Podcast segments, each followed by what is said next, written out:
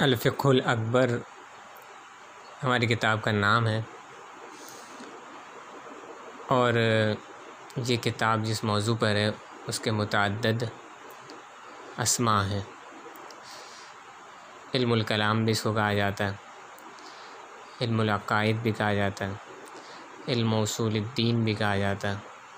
علم التوحید بھی کہا جاتا ہے۔ یہ منہج اہل سنت والجماعت پر۔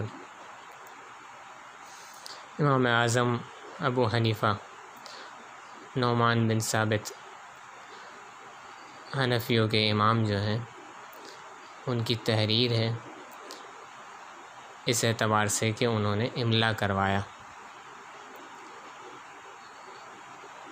یہ کتاب اس موضوع پر یعنی کہ عقائد کے موضوع پر one of the primary sources یعنی کہ سب سے ابتدائی اصولی اور بنیادی کتاب سمجھی جاتی ہے۔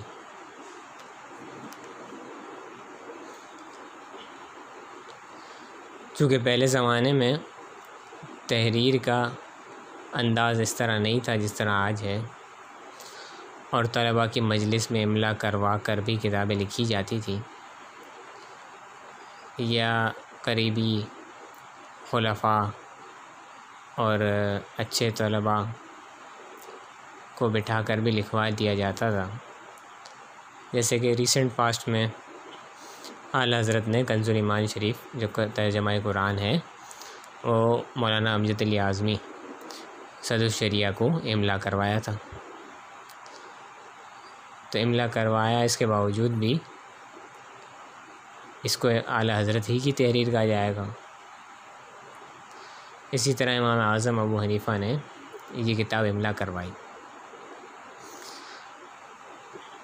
بہت سارے اعتراضات ہیں امام اعظم ابو حنیفہ پر، اس میں سے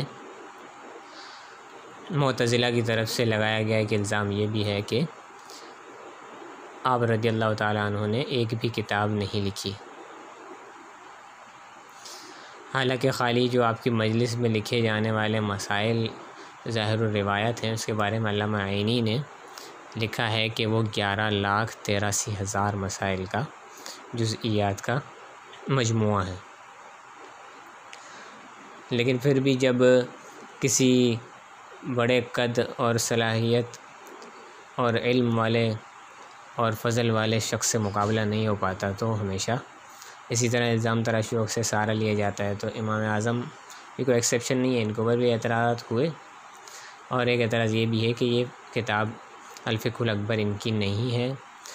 انفیکٹ امام اعظم نے کبھی کوئی کتاب لکھی ہی نہیں۔ تو ڈیورنگ دا کورس ابتدائی کلاسوں میں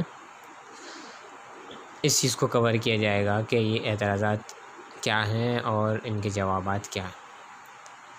لیکن فی الحال as a matter of fact یہ سمجھنا چاہیے کہ امام اعظم ہی کی کتاب ہے۔ اور اصول دین پر ابتدائی متون میں سے ایک ہے۔